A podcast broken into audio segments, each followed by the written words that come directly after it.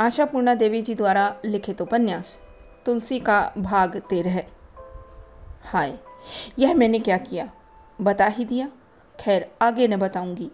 मेरे कहने का मतलब इतना ही है, अगर तू उसकी खोपड़ी फोड़ेगा तो बेचारे रोगियों की तकदीर भी फूट जाएगी। यह सब पाजी सौहदों ने एक हुनर सीख ली है। तो उन्हें ज़िंदा ही रहने दिया जाए। यही तो इस दुनिया का नियम है रे जग्गू। कितनी बड़ी बड़ी हस्तियों के उजले कपड़ों के नीचे कितनी सडांध भरी है। फिर भी समाज उन्हें सिर आँखों पर चढ़ाए रखता है, क्योंकि वे समाज के काम आते हैं। राजेन अब तक चुप था। अब क्षोभ से भर कर वह बोला, और हम, जो समाज के किसी काम नहीं आए, हमें इस दुनिया की जूतियों के सुख तले हैं, यही ना? एकदम ठीक, पर तुलसी, तू न भी बताए तो क्या वह कुत्ता कौन है? मैं समझ रहा हूँ। वह बूढ़ा बदमाश इसके पहले भी कई कांड कर चुका है। उसे ख़त्म कर देना एक बहुत अच्छा काम होगा। हताश हो तुलसी बोली, कैसी उल्टी खोपड़ी है रे तेरी? तू तो बस ख़त्म करना ही जानता है। उससे मुझे क्या लाभ है? कौन सा भरोसा मिलेगा? खटमलों को जितना मारा जाएगा, उतना ही बढ़ेंगे। एक कुत्ते को मारकर कितना काम बनेगा रे? मैं तुम लोगों से कुछ और कहने आई थी। कुछ और कहने आई थी? ऐसा तो उन्होंने सोचा ही नहीं था। सोचा था यूँ ही घूमते घामते आ गई होगी। क्या कहने आई थी? तीनों एक साथ बोल पड़े। आंचल संभाल तुलसी जम के बैठी। किसी की तरफ़ नहीं देखा उसने। सामने खड़ी रेज की गुमटी पर नज़र जमा कर धीरे धीरे बोली, बिल्ली के मुँह में मछली बचाते बचाते तो मेरी ज़िंदगी जहर होने को आई। यह भी बिल्कुल पक्का है कि बिल्ली कुत्ते को मारने से इस समस्या का समाधान होगा नहीं। समाधान यही है कि मछली को जहाँ तहाँ पड़ा न रहने देकर उसे छीके पर उठा रखना। इसलिए मैंने फैसला किया है कि इस तरह और लावारिस न घूमकर अपने को किसी के सुपुर्द कर दूँगी। जग जीतते जीतते थकी जा रही हूँ मैं। आंचल से तुलसी ने पसीना पहुँचा सुखीन, राजेन और जग्गू एक दूसरे को देखने लगे। तुलसी की बातों में आज नया सुर बज रहा है। इस विचित्र कथन का असली अर्थ क्या है? तो क्या तुलसी ने चुपके चुपके कुछ इंतज़ाम कर लिया है? पर तुलसी तो बहुत थकी हुई है। आज तुलसी को देख बड़ी दया आ रही है। रोज की भटकती, चटकती तुलसी आज उदास है, विषण है। कौन क्या कहेगा? कोई तय नहीं कर पा रहा था। इसलिए वे एक दूसरे को देखते रहे। तुलसी ने फिर कहना शुरू किया। मुँह झोसे भगवान ने औरत बात को ऐसा असहाय बनाया है कि कहने को नहीं। उनके जिस्म को ऐसा बनाया है कि जो देखे, उसके मुँह में पानी भरने लगे। कौन बताएगा कि किस पाप के कारण यह सजा दी है भगवान ने औरत को। यह अड़चन न होती तो मर्द और औरत बराबरी से जी सकते थे, पर ऐसा वे क्यों होने देते? विधाता खुद भी तो पुरुष है ना? वे औरत जात के सुख दुख को भला क्या समझते? जाए मरे, जो है वह तो बदला नहीं जा सकता ना। औरत जात को हमेशा फांसी की आसामी होकर ही रहना पड़ता है।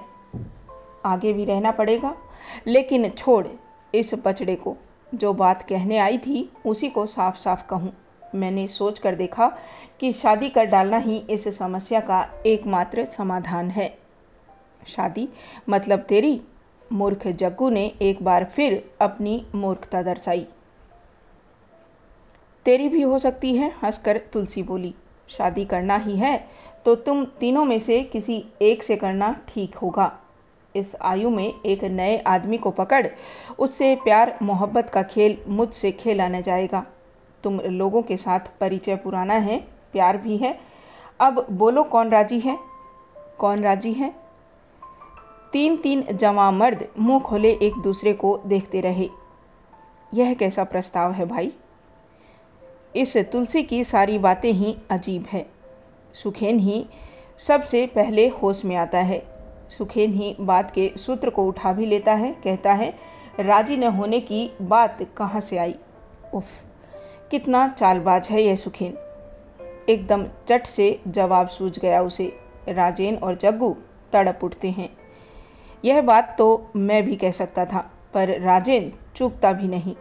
सुखेन की बात खत्म होते न होते वह बोल पड़ा है। हमारे राज़ी होने न होने की बात तो तुलसी उठती ही नहीं। तू जिसे भी पसंद करेगी। हाँ हाँ यही तो बात है। मौका पाते ही जग्गू भी अपनी बात कह देता है। इतने दिनों बाद तुलसी की जब ब्याह करने की इच्छा हुई है मतलब शादी करने को राज़ी हुई है, तुलसी ने कहा, यहाँ न मेरी इच्छा की कोई बात है, न पसंद की। राज़ी होने न होने का तो सवाल ही नहीं है। मैं तो यहाँ आई हूँ सिर्फ़ मुसीबत से बचने के इरादे से। कहा जा सकता है, तेरे शरण में आई हूँ। अपना भार अब मेरे से ढोया नहीं जा रहा है। अगर किसी की ब्याहता घरवाली हो जा सकूँगी तो बाकी दुनिया मुझे पब्लिक की संपत्ति नहीं समझेगी। तीनों एक साथ कुछ बोल पड़े हैं। उनकी बातों का अर्थ तो समझ में नहीं आता। पर उनकी अकुलाहट स्पष्ट है।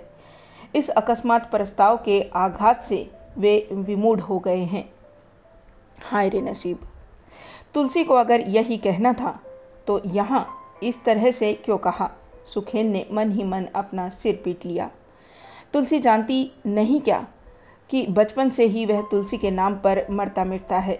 जानती नहीं तुलसी कि किस दृष्टि से उसे देखता है वह। एकांत में बुला, क्या वह एक बार कह नहीं सकती थी?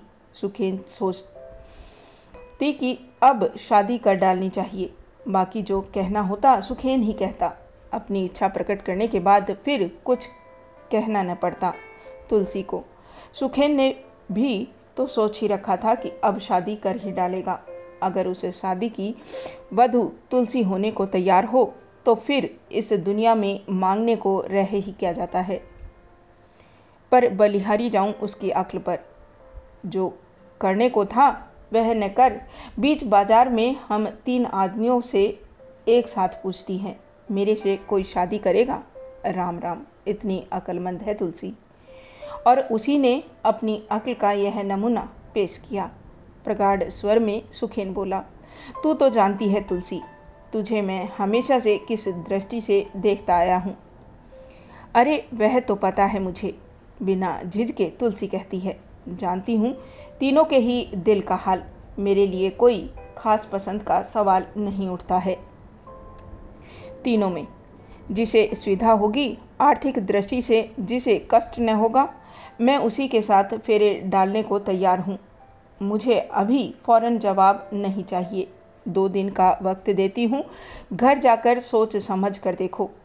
अपने मन से पूछो मेरा क्या बनता बिगड़ता है? जैसे इतने दिन कटे, वैसे बाकी दिन भी काट दूँगी। उठ खड़ी हुई तुलसी। चलते चलते हथेली फैला कर बोली, ला दे, एक बीड़ी और दे, चलूँ।